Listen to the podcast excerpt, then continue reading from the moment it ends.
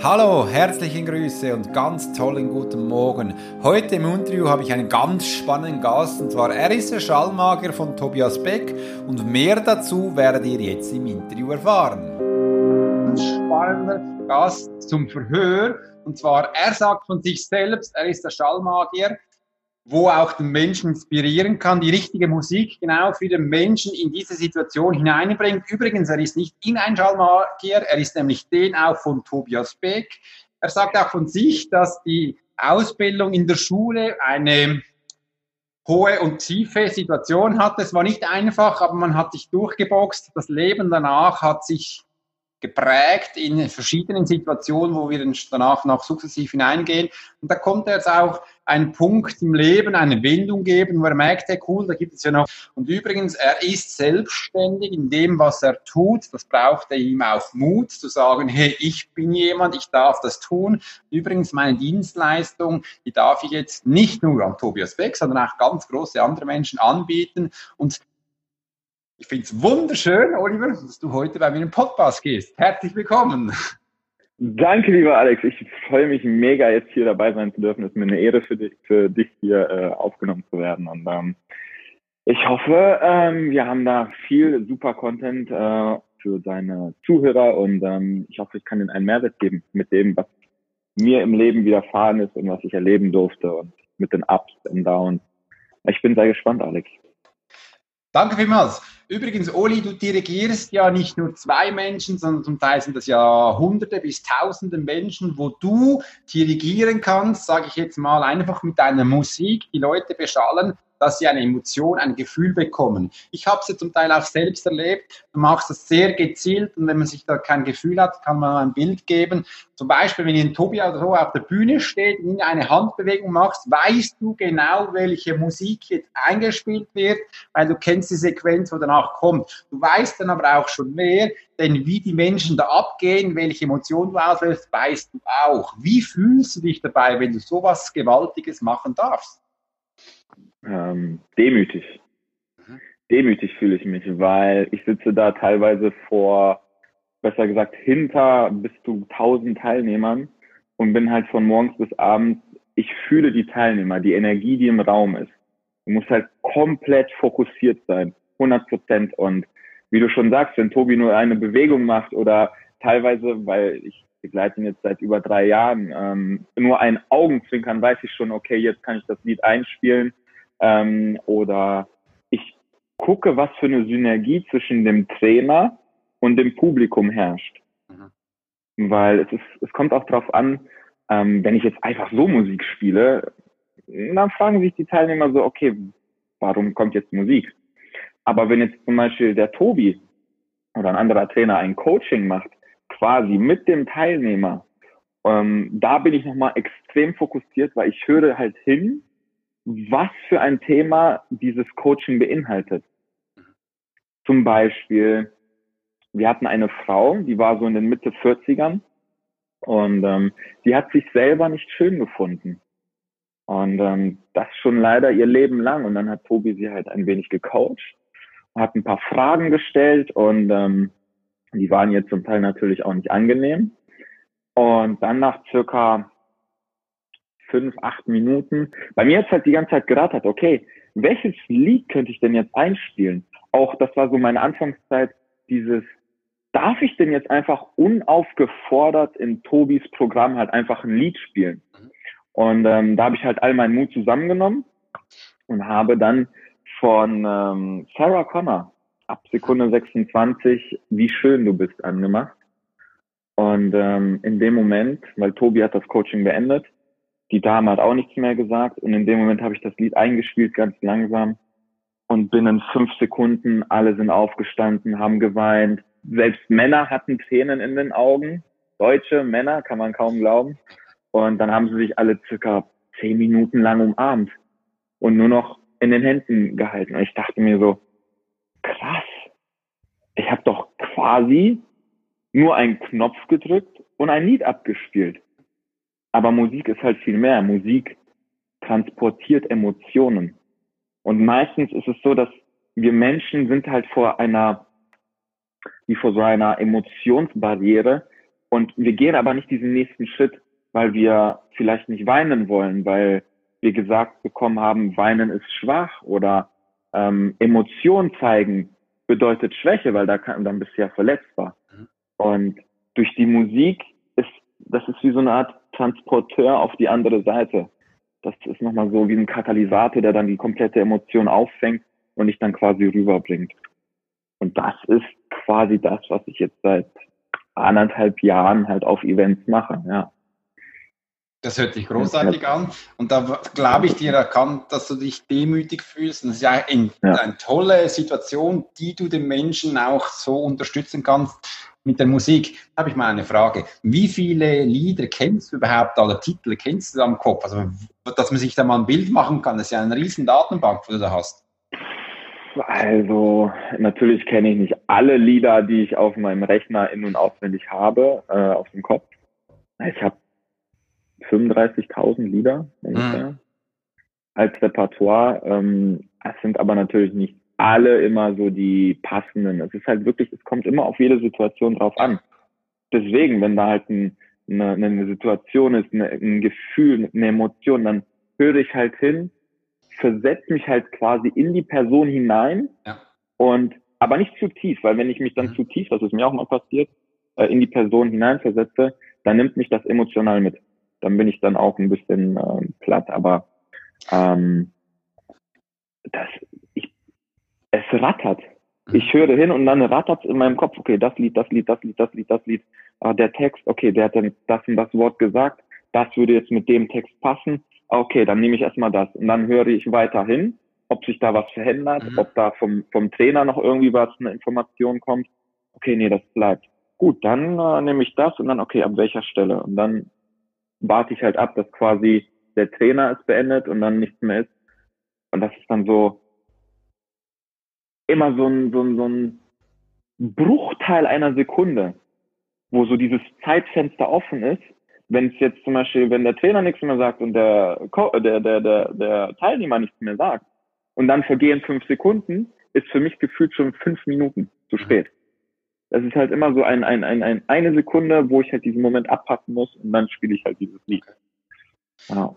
Was hast, darf ich mal fragen, was hast du dann für ein System auf deinem Rechner? Also hast du da eine Struktur, dass du das, schnell findest? Gehst du da mit dem äh, Namen des Interpreten durch oder hast du einfach nach Lieder? Wie machst du das? Ich habe verschiedene Playlists erstellt, hm. nach äh, Gefühlen, nach Emotionen, ja. nach Genre.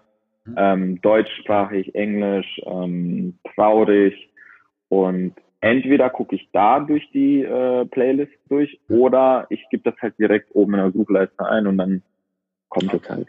Super. Gibst du auch die, ähm, die so, solche Playlists, gibst du die auch raus oder behältst du die für dich? Ähm, ich habe lange, lange, lange echt diese Frage nicht beantworten können. Mhm. Aus mittlerweile weiß ich, das war Ego. Ja. Weil ich gedacht habe, na, das ist meine Playlist, die möchte ich nicht weitergeben. Ja. Sehr, sehr ego-getrieben und mittlerweile weiß ich, hey, ganz ehrlich, wenn ich Musik verbindet Menschen, Musik öffnet Emotionen und wenn ich das für mich behalte, dann bin ich doch der egoistischste Mensch ever. Und ähm, diesbezüglich wird jetzt auch in äh, genau einem Monat zum 1. November meine Webseite gelauncht, wo ich halt viel über dieses Thema Musik, Schallmagie, wie wichtig ist Musik für dein Branding in der Zukunft? Warum spielen wir überhaupt Musik auf Events? Brauchst du überhaupt Musik? Kannst du Musik mit Coaching verbinden? Und da gibt's halt auch eine Seite, eine Kategorie, wo es halt um Playlists geht. Gehst du zum Beispiel ins Fitnessstudio, was habe ich da für eine Playlist, wenn ich im Fitnessstudio bin? Ähm, oder wenn ich meditiere, was habe ich da für eine Playlist? Und die werde ich dann halt alle ähm, öffentlich äh, preisgeben. In einem Monat werden die dann ab November kann man die quasi sich dann speichern. Sensationell, du bekommst eine neue Webseite und da können wir es auch so machen. Nur wenn du willst, du kannst da hier jetzt für den Podcast uns dann eine Playlist geben. Ich kann sie dann runter einbinden, wenn du willst. Dann können wir das den Menschen äh, zeigen, was du genau da für Musik machst und äh, die da raushauen. Wenn du das willst, können wir das gerne machen. Sehr gerne. Es macht eher, glaube ich, am meisten Sinn, die, die Webseite dann zu verlinken, äh, weil dann kommst du auf alle Playlists. Machen wir gerne. Da ist, ist, für jeden mal was dabei. Das ist doch super. So, äh, Oli, wenn man dich so sieht, du bist eigentlich sehr imposant und von der äh, Mensch her. Du bist jetzt äh, nicht klein, also ich bin 1,75, du bist viel größer als ich, du bist auch breit, ähm, du machst auch Kraftsport, aber jetzt kommt, Uli, der Schallmager, das war nicht immer so. Nein. Wenn wir jetzt einige Jahre zurück in deinem Leben gehen, nämlich zur Schulzeit, da hattest du mir mal ein Foto gezeigt, da sahst du nicht so aus. Wie hast du da ausgesehen? ja, crazy. Das sind ähm, jetzt mittlerweile 15 bis 20 Jahre, wobei eigentlich meine gesamte Kindheit war ich halt immer schon übergewichtig. Mhm. Ich habe immer sehr viel gern gegessen, mich nicht bewegt, beziehungsweise nicht so bewegt, wie ich mich bewegen hätte sollen und habe dementsprechend viel zugenommen. Wurde diesbezüglich in der Schule auch viel gemobbt und war immer so der Außenseiter. Beim Sport zum Beispiel, Fußball, jeder kennt es. Team A mit Team B und äh, ja, ich war immer der, der zuletzt gewählt worden ist. Aber dafür gehst du dann halt ins Tor, ne? weil du hast ja viel Masse. Mhm. Und das war bei mir schon immer so gewesen. Und ähm, durch mein Aussehen wurde ich halt echt geprägt in der Schule. Das war keine schöne Zeit, an die ich mich zurückerinnere. Zum einen, weil ich mich immer gelangweilt habe. Da waren Fächer, wo ich, oder Aufgaben, da habe ich mir gedacht, wozu? Das brauche ich später nicht. Ich hatte halt so, so, so ein Gefühl, dieses Thema wird mich später niemals begleiten. Warum soll ich das jetzt lernen? Mhm. Und habe dadurch halt, ähm, sag ich mal, eher so den Klassenclown gemacht oder andere genervt oder den Lehrer äh, genervt und war aber immer so ein Mittelschüler. Also ich habe mich immer so durchgeboxt, immer so eine glatte drei, nicht zu viel, nicht zu wenig, Hauptsache nicht anstrengen, gerade mal so durchkommen. Und äh, ja, mit den Mitschülern, ich wollte halt immer dazugehören. Ich glaube, das ist für uns Menschen, das ist ja eines der größten ähm, Triebe quasi, dieses Zugehörigkeitsgefühl. Und das habe ich mich nie gefühlt. Ich wollte halt immer dabei sein und ähm, ja, habe halt immer mehr und mehr gegessen. Ich würde sagen, dass das auch irgendwo Frustessen war. Mhm. Also wirklich Süßigkeiten, Schokoladentafeln, nicht mal nur so eine Reihe, sondern wenn die Tafel offen war, dann musste sie auch platt gemacht werden. Ja. Und dann war das der Höhepunkt, ähm, was hatte ich da, 135 Kilo. Das ist schon sehr Aber, übergewichtig, gell? Also wenn man sich mal vorstellt, äh, wie, wie alt warst du da immer noch um die? Ähm, 18. 18, ja, ist schon eine äh, stattliche Masse, ja. Kannst du dich mal noch daran erinnern, was dich vielleicht das erste Mal so richtig geschmerzt hat, ähm, dass du nicht in die Gruppe Zugehörigkeit gefunden hast? Gibt es noch so ein Beispiel, wo du merkst, das könnte ein Auslöser gewesen sein? Ein so ein prägendes fällt mir jetzt nicht spontan ein, aber es war oft dieses, äh, sei es von einem Mädchen. Ich war immer der äh, gute Freund, aber dafür immer in der Friendzone. Also ich hatte nie eine Freundin, weil keiner wollte halt mit mir zusammen sein, weil ich halt so übergewichtig war. Aber sie haben sich gut mit mir verstanden. Mhm. Ich war halt immer so der nette Junge von nebenan. Und ähm, bei den Kerlen, für die war ich halt A, einerseits ein Dorn im Auge, weil die wollten gerne immer mit den Mädels abhängen aber waren dann zu macho-like. Deswegen wollte ich nicht mit denen abhängen, weil das war mir dieses, ja, sorry, aber dieses ganze Schwanzvergleiche, das war für mich halt, äh, ich hatte keine Lust darauf. Und ähm, die haben mich dann auch wiederum abgestoßen. Mhm. Also ich war immer so nicht da und auch nicht hier. Also wenn es immer hieß, okay, wir machen was gemeinsam oder so, dann war ich halt immer so der Letzte nach dem Motto, ja, dann Olli, komm, komm zu uns aber nie so wirklich, yeah, geil, Olli ist bei uns. Und das war halt schon ähm, ein Dauerzustand. Ja. Okay. hast du so quasi eine Maske angezogen und hast gemerkt, okay, wenn ich, auf, wenn ich äh, Anerkennung möchte, muss ich so funktionieren. Und mit der Zeit wurde es dann nicht nur nach Anerkennung suche bei dir, was ich wahrnehme, sondern auch leistungsorientiert. Gemäß hast, wow, durch Leistung kann ich doch was verändern. Auch wenn das eine körperliche Transformation ist, dann gibt es einen geilen Kick. Ähm, das ist dann auch eine Struktur, wo du dann bekommen hast. Wie war es denn später bei dir? Was hat dich sonst noch so geprägt in deiner Jugend? Boah, was hat mich noch geprägt? Ähm, Schulzeit vorbei. Ich wusste halt auch nicht, was ich äh, später machen wollte. Früher wurde immer gefragt, ja, Thomas, was möchtest du denn später mal werden? Ja, ich möchte Arzt werden.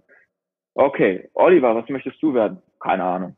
Ich wusste es nicht. Ich, also, ich wollte mich nicht festlegen, weil ich nie irgendwie, das, was ich so kannte aus der Gesellschaft, war für mich so, macht mir keinen Spaß, will ich nicht machen. Mhm. Und ähm, das wurde natürlich in der Schule nicht so gerne angesehen. Mhm. Dann von den Lehrern zu hören zu bekommen, äh, aus dir wird eh nichts, ähm, vielleicht Müllabfuhr oder so. Und das Lustige ist, ich hatte einen Lehrer gehabt in sechs verschiedenen Fächern. Okay. Und dieser Lehrer, ähm, der hat mich gehasst und ich habe ihn gehasst. Mhm. Mhm. Und das Lustige ist, vom Namen her ja. hieß er auch Beck mit Nachnamen. okay. und ich habe damals gesagt, dieser Name, ich, ich verfluche diesen Namen, ich will diesen Namen nie wieder hören. Und Ironie des Schicksals, mittlerweile arbeite ich mit einem Herr Beck zusammen und das ist halt, äh, da denke ich mir, boah, crazy. Aber nach der Schulzeit, ähm, da war halt so die, die Lehre da gewesen. Mhm. Was mache ich jetzt? Ähm, ich habe angefangen ähm, durch meinen Vater, weil er schon, ich kannte das von klein auf, er war halt im Metallbauständen zuständig und ähm, habe da halt mit einem Praktikum angefangen, habe da eine Ausbildung angefangen und habe gedacht, okay, mache ich das halt auch. Äh, körperlich bin ich halt schon kräftig und ähm, kann ich halt auch gut anpacken. Ne? Das war auch immer so dieses, hey, du bist doch groß, 1,90 Meter, ah, bist doch kräftig, dann kannst du auch mal anpacken. Ne? Ja. Da war ich halt immer so der Packesel. Ähm, und dann äh, habe ich das für mich, ich habe es halt einfach gemacht, aber ich hatte keinen keinen keinen Grund, warum ich das machte. Einfach so, ja, okay, hab's irgendwie eine Ausbildung, weil draußen heißt es ja, du brauchst eine Ausbildung im Leben und ja, dann ähm, war ein einschneidiges Erlebnis in meinem Leben, dass meine Mutter äh, verstorben ist mhm. vor meinem 18. Geburtstag, einen Tag davor und da war danach so, da fing wirklich die Lehre an. Was mache ich jetzt? Sie war immer so jemand, der auf mich aufgepasst hat. Mhm. Ähm, sie hat mir viele Regeln und auch Grenzen gegeben und gezeigt. Und von einem auf den anderen Tag, zack, alles weg. Quasi Freiheit, mhm. als wenn du einem, einem, einem Tiger die Käfigtür öffnest, zum ersten Mal im Leben. Und dann bin ich halt auf die, ich bin aufs Leben getroffen. Mhm. Ich habe Dinge gemacht, die ich vorher nicht gemacht habe. Ich habe mich ausprobiert. Ich habe, ich bin feiern gegangen. Und äh, mit der Zeit habe ich dann auch neue Menschen kennengelernt und die waren alle so nett zu mir und ich dachte so, yay, ich will wieder dazugehören, kam wieder das alte Muster hoch. Genau. Und ich möchte den, den anderen gefallen. Und ähm, was ich nicht gemerkt habe, ist, dass dass ich dann halt immer tiefer und tiefer auf die schiefe Bahn kam, sei es Alkohol, Exzesse, dass ich dann halt wirklich jeden Abend lang halt Party gemacht habe, gesoffen habe. Ich bin dann morgens zur Arbeit gegangen. Am Anfang ging es noch gut, da war ich noch jung und knackig, da konnte ich durchmachen.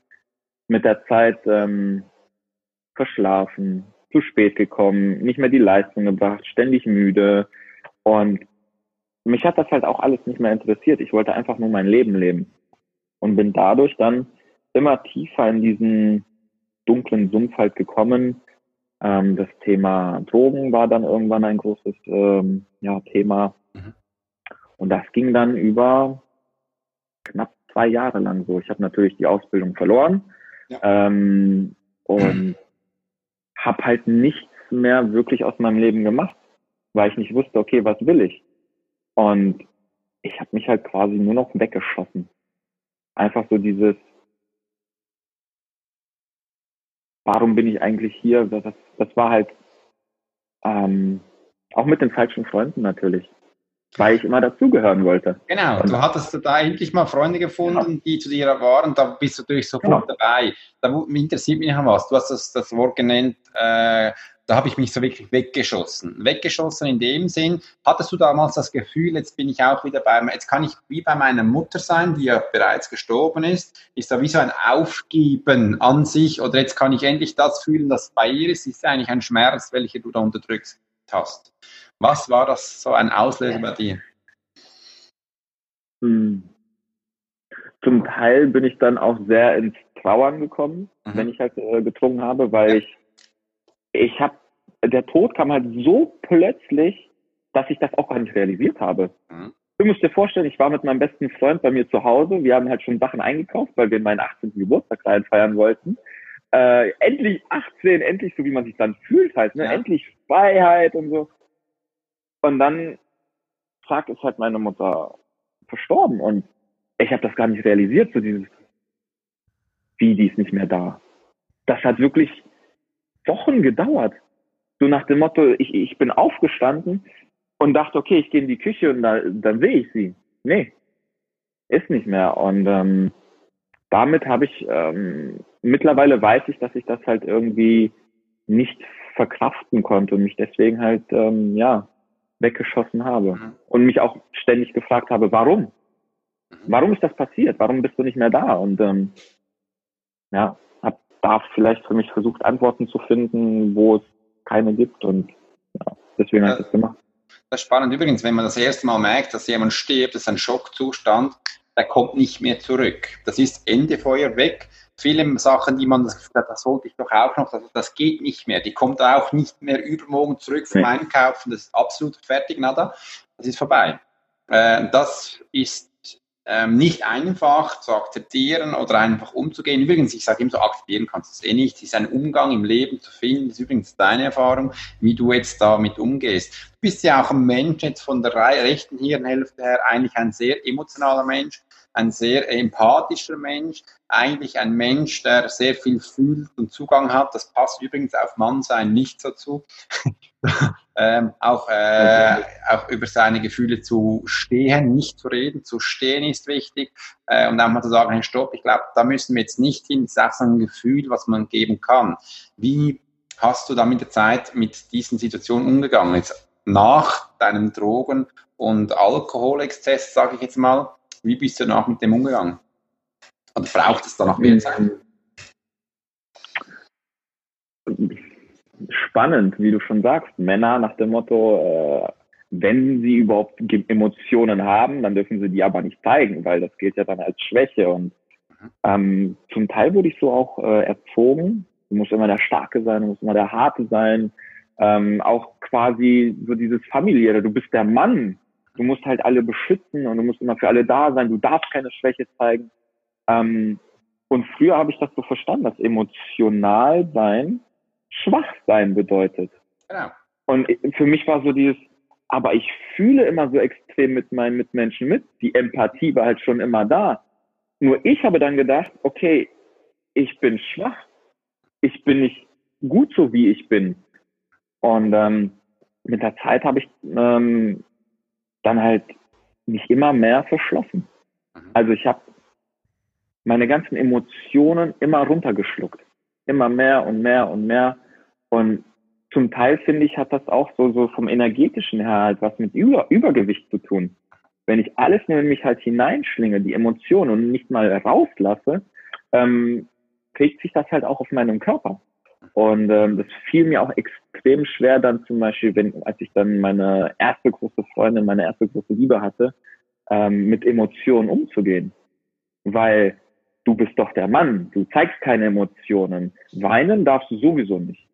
Und ähm, das war auch für mich in der Beziehung ein Riesen-Learning, dass da jemand da ist, der mich halt auffangen möchte, der meine Emotionen erleben möchte. Und das hat sich dann so die letzten zehn Jahre ungefähr geprägt, dass ich halt angefangen habe, mich immer mehr und mehr zu öffnen, teilweise dann aber wiederum auch ähm, schön einen auf die Glocke bekommen habe, weil andere Menschen damit nicht umgehen können, wenn ein großer Mann dann Emotionen zeigt, wenn er weint oder wenn er halt mal aus sich rauskommt. Und dann habe ich so wieder gedacht, okay, das war jetzt doch nicht gut und habe mich dann wieder verschlossen. Also teilweise einen Schritt nach vorne, zwei Schritte nach hinten. Und ähm, zum Glück auch durch die Persönlichkeitsentwicklung, ähm, die ich jetzt seit vier Jahren mache, habe ich mich die letzten zwei Jahre auch viel mit Emotionen befasst und konnte daraus auch endlich mal aus mir rauskommen. Du musst dir vorstellen, als ehemaliger Soldat, das war wie, ich war komplett mit Panzerplatten umhüllt. Also du kamst nicht an mir ran, egal was war. Ich habe halt immer weil ich auch beim Bund immer natürlich diese Statur und du bist der große, kräftige, du bist die Maschine, hat man mich immer genannt, ähm, da ist keine Emotion zeigen. Mhm. Und zum Teil fand ich das auch richtig geil in dem Moment. So, ja, endlich jemand mag mich, endlich habe ich so eine Funktion. Mhm. Äh, ich stand immer ganz vorne und die haben mich halt oft immer ge genommen, wenn es dann hieß, okay, Kameras oder Bilder kommen, haben sie mich immer nach vorne gestellt, weil groß, breit, perfekte Statur. Ähm, und das habe ich dann genossen. Und dann habe ich mich aber wiederum in diesem, okay, Soldat, keine Emotionen und habe mich dann wieder verfangen mhm. in dieses, ich darf keine Emotionen nach außen tragen, bis ich das dann halt realisiert habe und dann wieder rausgekommen bin. Also Emotion ist für mich halt schon ähm, immer ein sehr, sehr prägendes Thema mhm. gewesen. Und das ist halt so die Ironie dabei, dass ich jetzt auf Events Emotionen übermittle auf Teilnehmern. Das ist für mich so, hätte man mir das früher gesagt, hätte ich gesagt, nie im Leben, ich und Emotionen, auf gar keinen Fall. Das ist doch wunderschön, wie du es gesagt hast. Übrigens, das Bild, was du gegeben hast, das fand ich toll. Als Kind hast du dich selbst nicht mehr akzeptiert. Das ist etwas, das Schlimmste, ja. was man machen kann. Man sagt sich selbst, das gibt's nicht. Ja. Dann ist das im Unterbewusstsein abgespeichert. Und dann hast du so, mal so ein Event also so einen Moment bekommen, wo du gesagt hast, weißt du was, du hast es als Öffnen gesagt. Da hast du gesagt, ich werde mir jetzt mal akzeptieren. Und logisch, wenn man das halt nicht so viel damit gemacht hat, bekommt man immer wieder auf die Fresse. Man muss es ein bisschen üben und dann verschließt man sich wieder. Beim Bund hast du aber auch ähm, gelernt, dass du auch ähm, Durchhaltewillen hast, dass es auch Disziplin ist. Und gesagt, Disziplin, also wir sind ja auch ein Kollektiv eigentlich, als Gesamtes können wir was erreichen. Ähm, da hast du, also ich habe es auch bei mir so gemerkt, da habe ich so mein Leben wieder zurückgeholt. Ich habe gemerkt, wenn ich was leiste, hat das fruchtbaren Boden und ich kann doch ja. was. Äh, und da bekam ich dann auch ähm, von der Gruppe, das, von der Gesellschaft, von der Gruppe Anerkennung. Das war wunderschön. Was hast du denn genau da beim Bund gemacht? Wie war das für dich da die Zeit?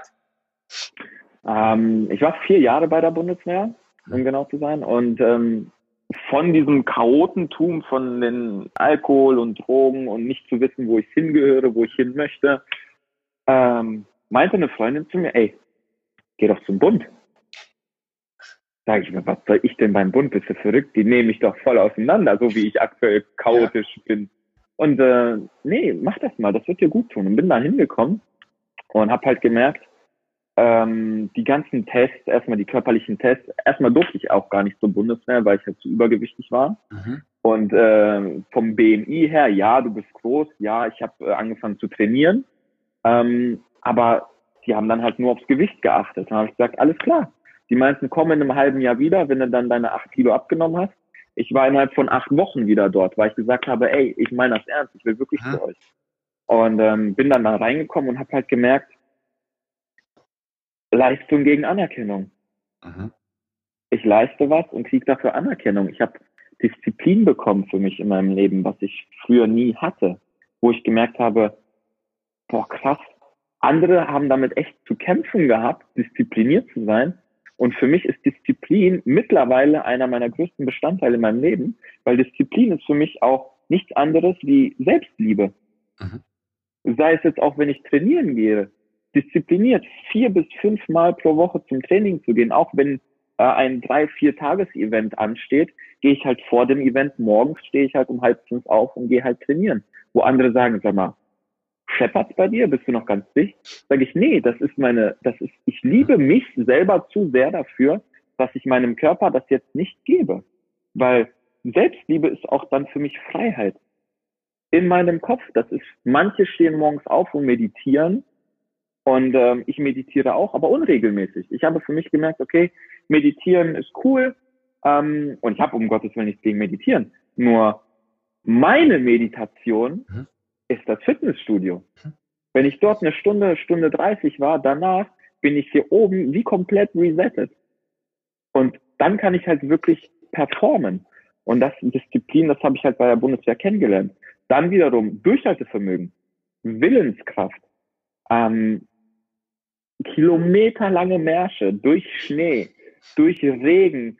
Der eigene Rucksack ist dir zu schwer bei 35 Kilo, der dann halt auch nass ist. Und Du hast dann Kameraden, die dann halt körperlich und psychisch nicht mehr können, zusammenbrechen Und die werden dann getragen, ja, aber wer trägt dann den Rucksack noch dazu? Dann kam ich wieder ins Spiel und musste dann noch diesen anderen Rucksack nehmen und dieses, in dem Moment denke ich mir so, warum? Warum mache ich das jetzt? Aber es war für mich niemals die Frage gewesen, aufzugeben. Ich habe halt immer gesagt, ey, ich zieh's jetzt durch. Willenskraft, das ist so eine Sache, ähm, die mich in meinem Leben schon immer geprägt hat. Wenn ich mir was im Kopf festgesetzt habe, dann bin ich so lange daran geblieben, bis ich es hatte. Meine Freundin hat das immer früher genannt, du bist ein sturer Bock. Nein, ich habe Willenskraft. Und ähm, ich habe früher auch, äh, um kurz ähm, zurückzuspulen, in der Kindheit sehr viel Computerspiele gespielt. Früher Ballerspiele und dann Spiele gespielt, wo du halt so einen Charakter hast, die du dann von Level 0 bis Level 100 aufbaust. Mhm. Und das war für mich immer so faszinierend durch die Lande und Gegner besiegen, Aufgaben erledigen und den eigenen Charakter, die Spielfigur mit neuer Rüstung und dann konntest du auch Punkte vergeben, sodass du halt auch Stärke oder Intelligenz oder auch Willenskraft äh, verbesserst. Und irgendwann war auch so dieser Switch, wo ich gesagt habe, hey, ganz ehrlich, ich bin doch mein Hauptcharakter in dem, in diesem großen Spiel hier. Warum verbessere ich mich denn nicht? Und habe dann halt gemerkt, okay, wenn ich gewisse Dinge mache, wie zum Beispiel bei der Bundeswehr, ähm, erlange ich halt in der, in der, in dieser Leiste Disziplin Pluspunkte oder in der Willenskraft oder in Stärke. Und ähm, was ich dann von der Bundeswehr auch noch mitgenommen habe, war ähm, Leistung. Ähm, und zwar, ich war ein Jahr lang im Sicherungszug, also war halt für die gesamte Sicherheit äh, zuständig. Wir waren viel draußen unterwegs und äh, kam dann aber wiederum äh, in ein komplett anderes Umfeld und zwar in, in, in, in den Büro, wo ich halt wirklich nur am Schreibtisch saß ähm, jedoch habe ich dort, ähm, ich war ähm, bei der ersten Panzerdivision und wir hatten halt quasi sehr viele uns unterstellten Truppenteile in Deutschland und ich war, wenn ich das so beschreibe, die Bild und die Facebook für das interne Bundeswehrnetz. Mhm. Wenn irgendwelche Dateien äh, hochgeladen werden mussten, wurden die an mich geschickt und ich habe das dann quasi dann halt alles eingegeben und wurde halt veröffentlicht. Okay. Und hatte damit halt eine riesige Verantwortung. Wir waren zu zweit, die das gemacht haben. Und als ich da reinkam zuerst in diesen neuen Bereich, war da auch ein Ausbilder, der war von allen gefürchtet. Und ich habe mir so gedacht, ja, kann schon nicht schlimm werden. Ja, und dann bin ich da angekommen und ich habe das noch nie erlebt. Jeden jede einzelne Kleinigkeit, die nicht korrekt war, wurde sofort, ich sag mal, verbal bestraft. Und ähm, ich habe mir gedacht, das kann doch nicht sein, dass so eine Kleinigkeit jetzt wirklich äh, so ausschlaggebend ist. Mhm. Bis ich halt irgendwann gemerkt habe, hey, okay, du hast hier wirklich Tausende von Soldaten, die das, was du machst, zu Gesicht bekommen und dann auch natürlich äh, Generäle teilweise. Und ähm, das ist, bedeutet viel Verantwortung. Und ich hatte dann das so gehabt, dass ich wochenlang am Anfang echt ein schlechtes Gefühl, ich hatte Angst hinzugehen, weil ich wusste, heute kriege ich wieder extrem auf den Sack. Mhm. Und mittlerweile weiß ich zu Recht. Es waren kleine Flüchtigkeitsfehler, die sich auch in meiner Schulzeit immer äh, wieder gespiegelt haben. Aber ich habe dann irgendwann das Gespräch aufgesucht und habe gesagt, ich kann nicht mehr da habe ich all meinen Mut zusammengefasst und habe halt gesagt zu meinem Vorgesetzten, also entweder wir müssen jetzt uns unterhalten, wie wir jetzt weitermachen, oder ich wechsle die Abteilung, weil das geht so nicht mehr. Ich kann nicht mehr. Ich habe angefangen zu weinen. Ich habe Angst gehabt. Ich habe in meinem Kopf war so, oh mein Gott, die schmeißen dich jetzt raus. Du hast angefangen zu weinen. Und jetzt kommt, ab dem Punkt an war alles easy. Wir konnten über alles sprechen er hat mich, natürlich hat er noch ein Auge über meine Arbeit geworfen, aber er hat verstanden, dass er mich auch laufen lassen darf, dass ich halt auch leiste, aber nicht, wenn ich so wie eine Kamera vor meinem Gesicht die ganze Zeit habe, weil das mich nervös gemacht hat. Und das war dieses, oh mein Gott, ich habe mich emotional so geöffnet, das war für mich der Albtraum, weil ich mir das schlimmste Szenario vorgestellt habe. Aber im Endeffekt war es dann das Beste, was mir passieren konnte, die beste mhm. Entscheidung, die ich tun konnte. Und von ihm habe ich dann, ähm, habe ich auch so dieses, ja, manche nennen es Perfektionismus. Ich nenne es Liebe zum Detail. Genau. Ähm, und er hat immer, wenn ich eine Frage gestellt habe bezüglich, soll ich das so oder so machen, mhm. hat er immer eine, immer die gleiche Frage gestellt. Qualität oder Scheiße? Alles andere kannst du dir selber beantworten. Und da war für mich so, ja, okay, Qualität halt natürlich. Und da war halt für mich ähm, der Punkt, wo ich sage, okay, Liebe zum Detail, was sich jetzt natürlich auch auf den Event widerspiegelt. Mhm. Hätte ich das bei der Bundeswehr oder hätte ich die Bundeswehr nicht durchlebt, hätte ich auf den Events A, nicht dieses Durchhaltevermögen, teilweise zwei Tage am Stück da durchzumachen, die Energie, ähm, die Willenskraft, auch diesen Teamgedanken, weil wir sind ja teilweise zwischen den kleinen Events zehn Crewmitglieder bis hin zu teilweise mal 100. Wenn du da nicht alle gemeinsam an einem Strang ziehen für, für das große Ergebnis, dem Teilnehmer an dem Tag einen unvergesslichen Tag in seinem Leben zu bescheren, dann funktioniert das nicht. Mhm. Und da gehört halt auch extrem viel Liebe zum Detail, wo ich muss ehrlich sagen, manchmal frage ich mich, bei anderen, seht ihr das denn jetzt nicht, dass das oder das oder das gemacht werden muss? Mhm. Und nee, die sehen das nicht, weil sie das halt nicht kennen, weil sie diese Liebe zum Detail nicht erfahren haben. Und das ist halt auch so ein ausschlaggebender Punkt, ähm, den ich durch die Bundeswehr für mich mitnehmen durfte. Ich glaube, Olli, man kann so, so, weit gehen. Also du hast da so deinen Mentor gefunden, wo dir die Detailwichtigkeit eben auch ins Leben gerufen hat. Wenn der nicht gewesen wäre, wärst du wahrscheinlich auch gar nicht bei Tobi. Äh, das hätte gar nicht funktioniert, weil für Tobi ist das definitiv. Und ähm, du kannst auch sehen, dass es ja auch für die Menschen, weil sie es eben nicht gewohnt sind und das machst, sehen die das und äh, da hast du auch den Aha-Effekt. Wow, der hat an das gedacht. Und das ist das Tüpfchen auf dem i, das ist auch wunderbar. Ich möchte jetzt noch, noch, noch einmal kurz zur Meditation zurückgehen.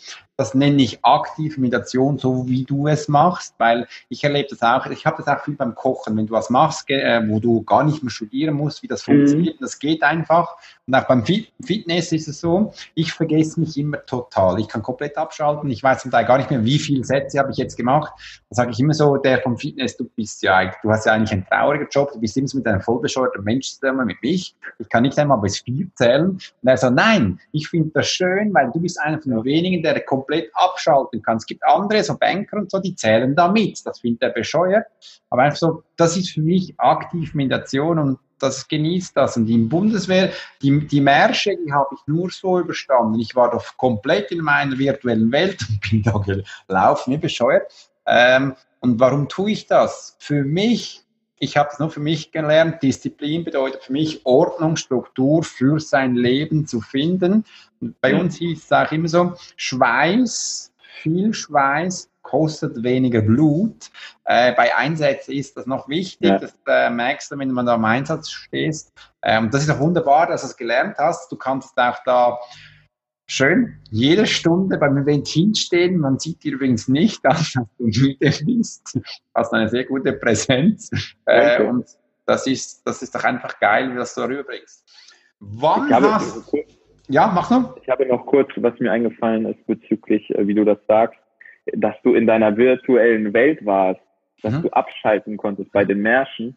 So ging es mir auch. Ähm, teilweise 20 Kilometer da durch Schnee, drei Tage wach gewesen und dein Kopf, also mein Kopf in dem Moment hat mir die gewaltigsten Szenarien, warum machst du das, die ganzen Fragen, wieso tust du dir das jetzt an? Brich doch einfach ab.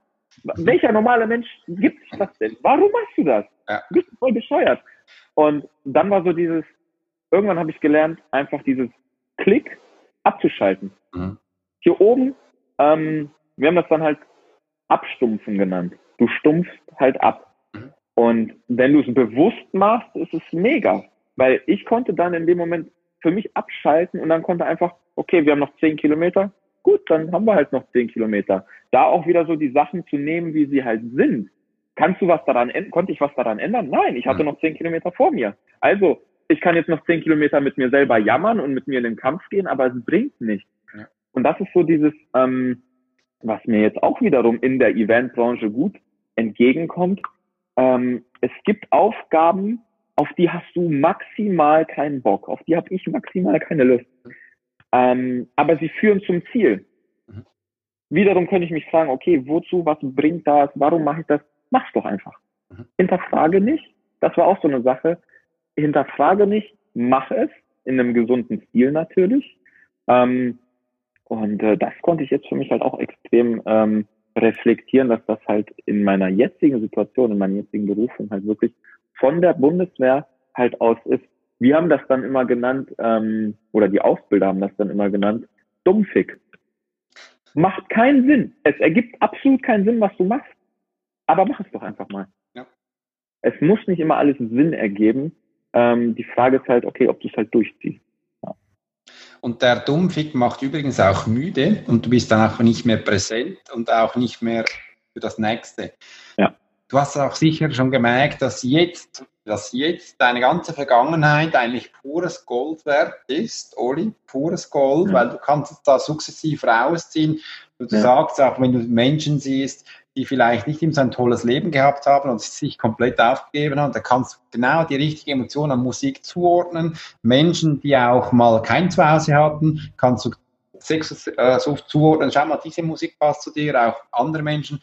Und das ist doch wunderbar. Und übrigens, du kannst auch High-Quality-Menschen ähm, so zuordnen, weil wir haben Struktur gelernt. Also du kannst mit Banken, mit CEOs, mit Führungskräften. Ja. Ich sage immer so, eigentlich müssten, müssten doch genau diese Struktur haben. Aber meine meinen Coachings, meinen Profilings ist komplett das Gegenteil. Also nicht bei jedem. Also immer so, Mann, was hast du gelernt? Du musst doch Struktur haben, Ordnung, was machst du da? Es ist ein kompletter Chaoshaufen, es geht ja nicht. Ja, weißt du, meine Assistentin, die macht das. Nee, kommt das gut, Mann, schlimm. Ähm, ja, aber da ein bisschen Struktur einbringen, das ist echt toll und das finde ich, das hast du für dich auch jetzt bemerkt, dass es pures Gold ist. Setz das ein, du hast es verdient und ähm, macht aus dem das, was du willst. Das ist aber auch wiederum die, die, die Erkenntnis, die ich heutzutage habe, die mhm. Selbstreflexion. Ähm, früher habe ich mich auch immer in dem Moment gefragt, boah, ey, ganz ehrlich, warum machst du das jetzt? Ja. Wozu? Wozu machst du das? Ich bin dem Tobi zum Beispiel anderthalb Jahre durch Deutschland auf seiner Tour, auf seinen Keynotes, auf seinen Auftritten gefolgt. Mhm. Und das war halt unentgeltlich. Als Crew mhm. bist du halt da, um den Teilnehmern was zurückzugeben. Und ich habe mich für die Crew entschieden, nachdem ich die ganzen Seminare als Teilnehmer belegt habe, mhm. um das, was mir gegeben wurde, von ihm, von seiner Crew, an andere zurückzugeben. Weil ich weiß, wie es ist, wenn du unzufrieden mit dir bist, wenn du auf der Suche bist, wenn du zum Teil unten bist. Ähm, ich weiß, wie es ist, wenn sich Menschen nicht wohlfühlen mit dem Status quo aktuell. Und da immer dabei zu sein, um den halt, sei es ein einziger Satz, ein Satz, den sie hören, der dadurch ihr Leben verändert. Und das war für mich unvorstellbar damals, dass eine Crew das unentgeltlich macht. Wie? Kein Geld dafür? Da habe ich gedacht, ist doch bescheuert. Schon wieder. Ja, ja, hast du nicht ein Besseres im Leben zu tun? Nee, bis ich das dann selber durchlebt habe und wirklich anderthalb Jahre auf meine eigenen Kosten alle Events mit ihm mitgemacht habe, alle, überall durch Deutschland getourt. Ich habe Kilometer auf meinem Auto gerissen. Boah, das war der Wahnsinn. Aber warum? Einfach um den Teilnehmer, der da war, vielleicht diesen Einsatz mitgeben zu können. Das war mein Haupt, Ziel. Da bin ich extrem, was ich auch wiederum von der Bundeswehr habe, ins Dienen gegangen. Mhm. Ich habe den Tobi angefangen zu dienen, weil ich gemerkt habe, hey, von ihm kann ich extrem viel lernen. Ähm, sei es fürs Business, sei es fürs Leben auch. Der hat ja auch mega viel erlebt und da war für mich so, das war keine, okay, ich klammer mich jetzt an den Typen fest und saug ihn aus, was es auch wiederum äh, leider Gottes ab und an mal gibt, mhm. sondern hey, ich diene dir, ich möchte dir und deiner Mission, da haben wir es wieder, einen Auftrag, eine Mission, dienen, um den Menschen da draußen ein besseres Leben zu geben. Und ähm, das war so für mich, ich wurde mal gefragt, auch so, was bedeutet denn Glück? Bist du denn glücklich? Und ich konnte für mich gefühlt mein Leben lang nicht beantworten. Was ist Glück? Dieser Zustand vom Glücklichsein. Ja. Und ähm, ich glaube, deine Zuhörer kennen das auch so. Äh, Glück, für mich war früher Glück Materialismus. Ich mhm. war glücklich, wenn ich mir was gekauft habe. Ähm, aber natürlich geht das, verfällt das dann auch schnell wieder, dieses mhm. Glücksgefühl. Ähm, mittlerweile ist für mich Glück oder glücklich sein, wenn ich diene. Weil wenn ich jemanden diene, diene ich gleichzeitig auch den ganzen Menschen, denen er halt hilft. Mhm. Ich helfe mir selber dadurch spirituell. Ich helfe mir dadurch teilweise körperlich, physisch. Ich helfe mir dadurch auch ähm, intellektuell. Also ich lerne dabei durchs Dienen. Das ist so einer der Hauptfaktoren, die ich halt wirklich jedem nur ans Herz legen kann. Sucht euch irgendwas, wo ihr das auch mal ausleben könnt, wo ihr mal unentgeltlich Arbeit tut für andere, nicht für dich. Komplett Ego raus. Mhm. Mal wirklich für andere da zu sein und dadurch lernst du, ich habe dadurch so viel mitgenommen und so viel gelernt und das ist so ein Tipp, den ich halt wirklich mal jedem geben möchte, einfach mal sich auszuprobieren, irgendwo ein freiwilliges Jahr zu machen oder ins Altenheim zu gehen, zu den alten Menschen, mal für die da zu sein. Das ist halt so wirklich, ähm, das ist so ein Punkt, wo ich denke, Dienen ist sehr, sehr, sehr wertvoll, wo es absolut nicht um dich geht, wo du mhm. dich komplett als Ego rausnimmst. Das Wunderschön ja. beim Dienen kann man lernen und ähm, du bist ja viele Male jetzt oder immer wieder auch bei Tobi bei den verschiedenen Seminaren, jetzt nur, nur, mal beim Dienen. Ich durfte auch mal einige Jahre bei einem Menschen dienen. Das fand ich spannend. Er hat immer ja das gleiche Seminar, das gleiche Inhalt. Aber ich habe gemerkt, jetzt hat er den Satz anders gemacht. Ah, jetzt hat er was Neues eingebracht. Wieso hat er jetzt das gemacht? Ah, er fühlt sich anders. Kennst du das? Absolut. Ich wurde ja auch zigmal jetzt gefragt, Mama, du kannst den Typen doch schon in- und auswendig äh, dahinter äh, labern, sage ich. Na, ganz ehrlich, wird dir das denn nicht langweilig, Oliver? Mhm. Sage ich, nein. Weil A, ja, das Event findet jetzt zum 18. Mal statt zum mhm. Beispiel. Aber es ist immer, und das ist auch wieder diese Selbstreflexion, es ist immer für den Teilnehmer das allererste Mal. Mhm. Und für wen geht, um wen geht es denn an dem Tag? Um mich? Um Gottes Willen. Es geht um den Teilnehmer.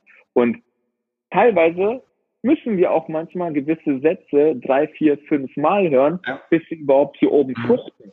Und wir sind immer auf einem gewissen ähm, Pfad, sage ich mal. Wir gehen halt immer einen Weg. Und wenn ich jetzt heute ein Event besuche und da einen Satz höre, der beeinflusst mich ähm, anders, als wenn ich den in einem halben Jahr höre, den gleichen Satz. Aber ich bin in meiner Entwicklung ein halbes Jahr weiter und kann diesen einen Satz von einer anderen Perspektive betrachten und kann den dann vielleicht auch besser wahrnehmen oder verstehen. Es gibt Sätze, beim 15. Event hat das erst bei mir gefruchtet. Vielleicht, weil ich eine lange Leitung habe, ich weiß es nicht. Aber wiederum, weil es in der Situation, in meinem Lebensstil funktioniert hat. Ja. Deswegen, das ist, es wird nie langweilig, wenn du es für andere machst wenn du es für Menschen einsetzt, das stimmt. Und ich durfte ja schon äh, über 10.000 Beratungen geben und da sage ich den Menschen auch, übrigens, das ist ganz normal in einer Konversation braucht es bis zu drei Monaten, bis man Sachen verstehen kann. Es ja. ist nicht so wie das Handy mit den Apps. Viele Menschen begleiten, also setzen sich hinein, ich bin jetzt ein Handy, eine App, ich muss sofort funktionieren. Nee, das Bullshit. Wir funktionieren über die Sinne. Das geht ein bisschen länger. Das ist wunderbar. Oli, wie viel Mut brauchtest du, zum Schallmagier zu werden? Vom Oli, Transformation zum Schallmagier. Hast du gesagt, eines Morgens, yeah, ich werde das, oder hat man dich reingepresst? Wie lief das genau ab? Das, ich kann mich sehr gut daran erinnern. Ähm, das ist jetzt anderthalb Jahre her. Mhm. Wie gesagt, ich habe Tobi äh, eineinhalb Jahre als Crew begleitet, mhm. ähm, bis ich dann von seiner damaligen Geschäftsführung angerufen worden bin und meinte, sie meinte, hey, wie schaut's bei dir so aus, jobtechnisch und so, sage ich, ja, ich hab, bin jetzt im Übergangsjahr von der Bundeswehr, so Findungsphase. Ja, Mensch, hast du nicht Bock bei uns anzufangen? Mhm. Sag ich, ja, für uns, für die, für, für die University anzufangen. Und äh, das war für mich so, ey, ganz ehrlich, ich habe anderthalb Jahre auf diesen Anruf gewartet. Mhm. Weil ähm, natürlich, Tobi fragte mich eins, warum hast du uns denn nicht angesprochen, dass du ins Team möchtest?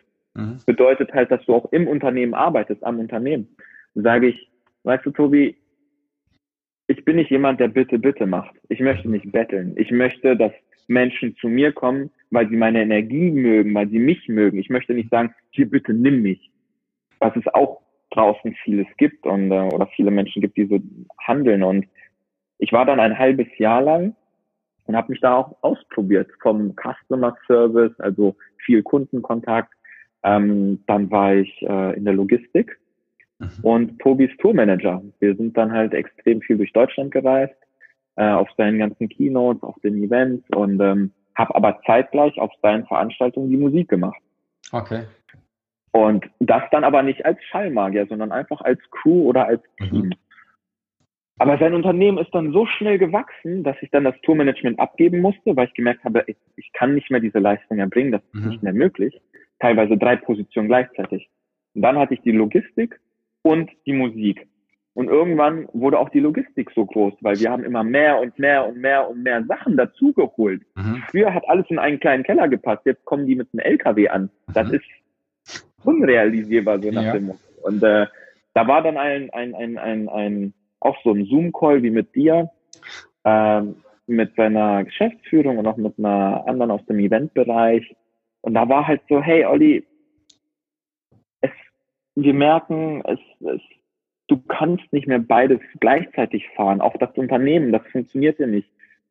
Wenn du dich entscheiden müsstest, mhm. welche Schiene würdest du denn jetzt einfahren? dich komplett auf die Logistik zu konzentrieren und fokussieren, die ja immer mehr und mehr wächst. Und ich wusste, was da noch alles an Produkte kommt und ich dachte mir so, wow, okay. Oder die Musik. Du bleibst dann halt immer auf den Events, du bist dann halt immer für die Musik zuständig, auf unseren Events. Ähm, für was entscheidest du dich? Und in dem Moment so, zack, innerhalb von irgendwie einer Sekunde wusste ich, habe ich gespürt, die Musik. aber mein ganzes System hat geschrien. Du musst dir vorstellen, ich habe eineinhalb Jahre mir den Arsch aufgerissen, ja. um in diese Position zu kommen, um ins mhm. Team zu kommen. Und dann wird mir diese Frage gestellt. Und ich wusste, okay, wenn ich mich für die Musik entscheide, bin ich aus dem Team draußen. Mhm. Ich gehöre nicht mehr dazu. Mhm. Schon wieder. Kommt wieder, so, kommt wieder dieses von früher. Ähm, aber für mich war das das war dieses Gefühl, dieses, die Events sind meine Babys. Das habe ich mhm. gesagt. Ich kann die nicht abgeben. Ich, muss, ich, ich will für die Teilnehmer da sein, weil das ist auch der Hauptgrund, warum ich zu euch gekommen bin, um für die anderen wieder was zurückzugeben. Und dann hieß es, ja, du weißt aber, das ist keine feste Position bei uns im Unternehmen. Mhm. Das bedeutet, äh, wir würden dich dann buchen. Und da habe ich mir gedacht, okay, ich muss mich jetzt komplett selbstständig machen scheinbar. Und das war so für mich, da musste ich meinen gesamten Mut hochholen. Und ich habe dann auch echt ähm, zwei Tage lang so einen Delirium-ähnlichen Zustand gehabt, weil ich nicht wusste so, boah, war das die richtige Entscheidung? Warum habe ich das gemacht? Rational gesehen, mhm. voll dumm gewesen, kein festes Gehalt, gar nichts. Und dann so, ja, aber geht es immer nur darum, geht es immer nur ums Geld oder geht es auch darum, um, um auf mein Hör Herz zu hören? Ja. Und dann habe ich halt die Schallmagie innerhalb von ein paar Wochen gegründet und seitdem damit halt ähm, mehr oder weniger erfolgreich äh, in der Branche unterwegs. Weil er hat mich dann halt für all seine Events halt immer gebucht. Dadurch sind natürlich auch andere auf mich aufmerksam geworden. Mhm. Ähm, und äh, wie du ja auch selber als Teilnehmer bei den ganz engen Seminaren, wo halt nur wirklich 30 Teilnehmer sind. Mhm. Und davor sind ja ein, zwei Seminare, wo die mich auch schon vorher kennenlernen. Also es entsteht schon eine Synergie, eine Verbindung und ähm, das ist halt, ich bin halt immer quasi mit, mit dabei und wenn was ist, äh, kann man mich halt anrufen, wenn es zeitlich passt. Und wiederum habe ich gemerkt, hey, eine One-Man-Show funktioniert nicht die ganze Zeit. Irgendwann äh, geht's nicht. Was ist, wenn irgendwann mal was passiert? Was ist, wenn mir äh, was widerfährt und ich nicht auf einem Event abliefern kann. Das ist für mich so ein Horrorszenario. Ja. Und da bin ich jetzt an dem Punkt, dass ich sage, hey, ich muss mir ein Team aufbauen. Mhm. Weil einerseits unternehmerisch ähm, habe ich auch letzten Herbst über 15 Events nicht annehmen können, weil ich schon für Tobi gebucht war. Mhm. Also Luxusproblem nenne ich das.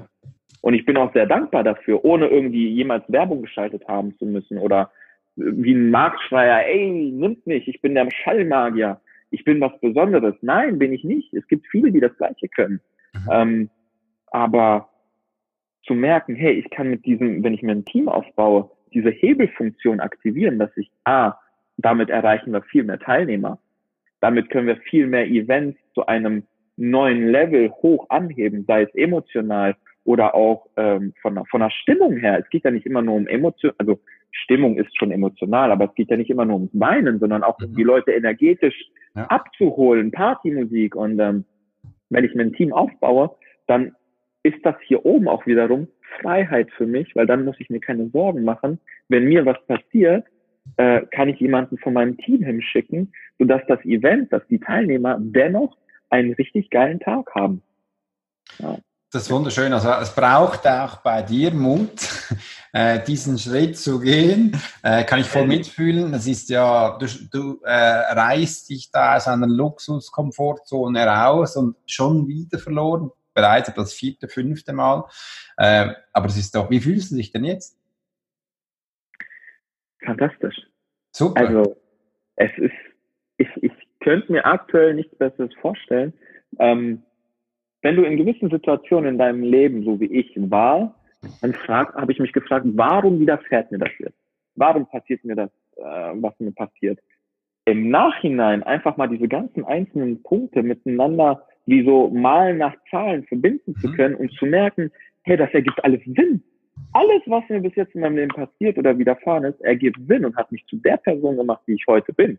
Mhm. Und das ist halt ähm, manchmal sich nicht immer so viel zu hinterfragen, sondern abzuwarten und dann im Nachhinein rückblickend zu schauen, hey, okay, krass, das und das hat mir jetzt geholfen. Und sich mal einfach mal zu überlegen, welche ausschlaggebende Ereignisse im Leben äh, prägend waren, die dich heute zu der Person gemacht haben, die du jetzt bist. Mhm. Das ist halt, ähm, dazu gehört halt viel Selbstreflexion. Das ist halt so, sich wirklich mal von außen zu betrachten und zu schauen, quasi wie so, so ein Charakter, wie ich damals im Spiel. Ich habe ja immer diesen Charakter gesehen und wusste, hey, ich brauche noch diese Waffe oder ich brauche noch diese Rüstung oder diese Fähigkeit. Dann komme ich aufs nächste Level. Dann kann ich ins nächste Areal, aufs nächste Plateau kommen. Dann gibt es dann den nächsten Endgegner. Wenn ich den besiege, komme ich wieder weiter. Das ist halt, das ist wie so ein Spiel für mich geworden, dass ich halt immer wieder mich verbessere und dann immer niemals stillstehen, nicht stehen bleiben. Mhm. Das ist für mich der Tod, wenn ich mich nicht weiterentwickle. Das Leben bedeutet für mich permanentes Weiterentwickeln. Ja, ja. Energie, also die Erde dreht, dreht sich ja, ist ja pure Energie und die Komfortzone haben wir Menschen gemacht. Äh, es ist eine Schutzhülle, das war auch gut. Absolut. Situation, dass in Ruhe einkehrt, aber komplette Illusion, weil es doch schön, sich permanent weiterzuentwickeln. Äh, und die Komfortzone ist auch wiederum auf den Events bei mir. Mhm. Natürlich habe ich das jetzt schon etliche Male gemacht, dass ich da halt diese Musik eingespielt habe. Aber das, was ich mache, ist halt nicht im Programm quasi vorprogrammiert. Das gibt kein Skript, wo es heißt, so, 11 Uhr 2, Oliver spielt das und das Lied. Gibt's halt nicht. Das ist halt alles intuitiv und es kostet mich, auch wenn ich das seit eineinhalb Jahren mache, jede einzelne Situation kostet mich Mut, weil ich quasi ins Programm hinein dresche und dann quasi das halt verändere. Und dann denke ich mir so, okay, was, wenn, wenn, wenn Tobi jetzt noch einen Satz sagen will oder ein anderer Speaker, was ist, wenn ich zu früh das Lied abspiele? Was ist, wenn ich es zu spät mache? Wenn ich es zu spät mache, brauche ich es gar nicht mehr machen. Oh mein Gott, ich habe diesen Moment jetzt verpasst. Ich habe den gar nicht kreiert. Scheiße. Aber wiederum zu merken, hey, die Teilnehmer wissen doch gar nicht, dass ich jetzt Musik spielen wollte. Ja, das ist so. Das ist halt immer so, so ein, ein, ein schmaler Grad zwischen Mut, einfach mal rein, es einfach mal zu machen. Es gab auch Momente, natürlich, da habe ich die Musik ähm, reingespielt, wo ich gefühlt habe, hey, das passt. Aber dann kam noch ein Nachsatz. Dann habe ich halt die Musik ein bisschen äh, runtergedreht, dass man sie noch hören konnte. Und wo es dann fertig war, habe ich halt wieder Vollgas gegeben. Zu merken, hey, Fehler sind okay. Mhm. Ich habe früher immer gedacht, wenn das überhaupt als Fehler, also ich finde, es gibt nicht, also man kann, es gibt keine Fehler, es gibt nur Erfahrungen, die wir sammeln. Und früher hätte ich gedacht, um Gottes Willen, ich habe einen Fehler gemacht, ich mache das nie wieder. So war meine Einstellung früher, ich mache das nicht mehr. Mittlerweile weiß ich, hey, nur so kann ich lernen. Mhm. Egal was es ist, übe dich aus, guck, entwickle dich weiter, sammle Erfahrung. Und nur so kannst du halt gucken, okay, was liegt mir eigentlich, was ist denn mein? Und das habe ich, das erfordert Mut. Und wiederum, dieser eine Schritt, nachdem du diesen Mut gemacht hast, hast habe ich Freiheit für mich. Weil ich habe das dann hier im Kopf nicht mehr. Mhm. Ich bin so eine Person, wenn ich Dinge nicht mache oder wenn ich eine Idee habe und sie da nicht durchführe, dann rotiert das die ganze Zeit im Kopf. Mhm. Und bis ich das mache.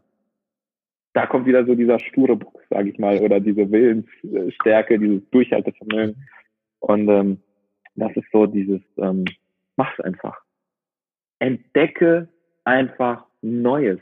Entdecke dich, entdecke dich, wie du in gewissen neuen Situationen, wenn du aus deiner Komfortzone herauskommst, wie du da selber reagierst.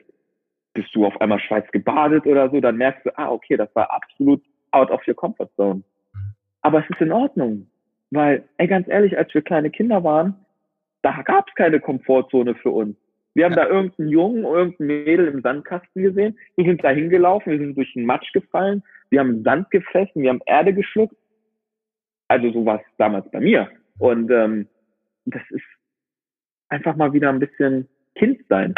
Neues entdecken, sich Neues erlauben, um sich selber dadurch zu entdecken. Das ist für mich so ein, ich sag mal schon, Lebensziel geworden, immer wieder neue Dinge zu entdecken. Immer diesen Mut zu haben, trotz der Angst.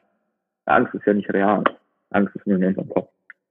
Das ist wunderbar, wie du das sagst. Übrigens, ich würde dich nicht als sturer Bock bezeichnen, sondern einfach als ein Mensch, der Lebenswille hat und das auch umsetzt. Ja, danke. Das ist viel schöner, äh, dass man auch so sehen kann. Jetzt möchte ich noch einige Sätze über den Schall, die Schallmagie verlieren, weil so wie ich es festgestellt habe, gemerkt habe, du darfst mich dann korrigieren, gell, ist die Schallmagie, ein Teil ist die Musik. Ein Teil ist aber auch der Ton. Du schaust ja auch, dass der Ton da ist. Ton ist übrigens noch wichtig. Du schaust aber auch, dass visuelle Effekte auch da sind, wie auch immer in den Raum kommen, ob das Licht oder Rauch, was immer ist. Äh, und da gibt es ja auch noch viele technische Abläufe oder Sachen, die dazu ist. Übrigens, ich habe dich auch schon gesehen mit einer Kamera umherflitzen. Äh, das ist da auch noch dabei. Habe ich noch was vergessen? Nee, das war schon äh, sehr gut. Zum, zum, zum Thema Licht zum Beispiel, das mache ich jetzt. Ja, ich mache das so ein bisschen nebenbei. Es kommt auf die Größe des Events an. Wenn, ja. wenn, wenn da ein Event mit 1800 oder 800 Teilnehmern sind, dann ähm, da haben wir schon eine extra Position nur fürs Licht. Das brauchst du. An der Technik haben wir mittlerweile, damals hat es angefangen bei einem MacBook. Mittlerweile haben wir da, glaube ich, zehn MacBooks liegen. Ja. Jeder einzelne Ablauf auch als Backup Mhm. Jedes MacBook hat ein Backup. Was ist, wenn der eine abstürzt? Was ist, wenn mein, mein, mein MacBook mit der Musik abstürzt? Mhm. Sag, innerhalb von einer Sekunde switche ich rüber auf mein iPad und habe das gleiche kopiert auf dem iPad.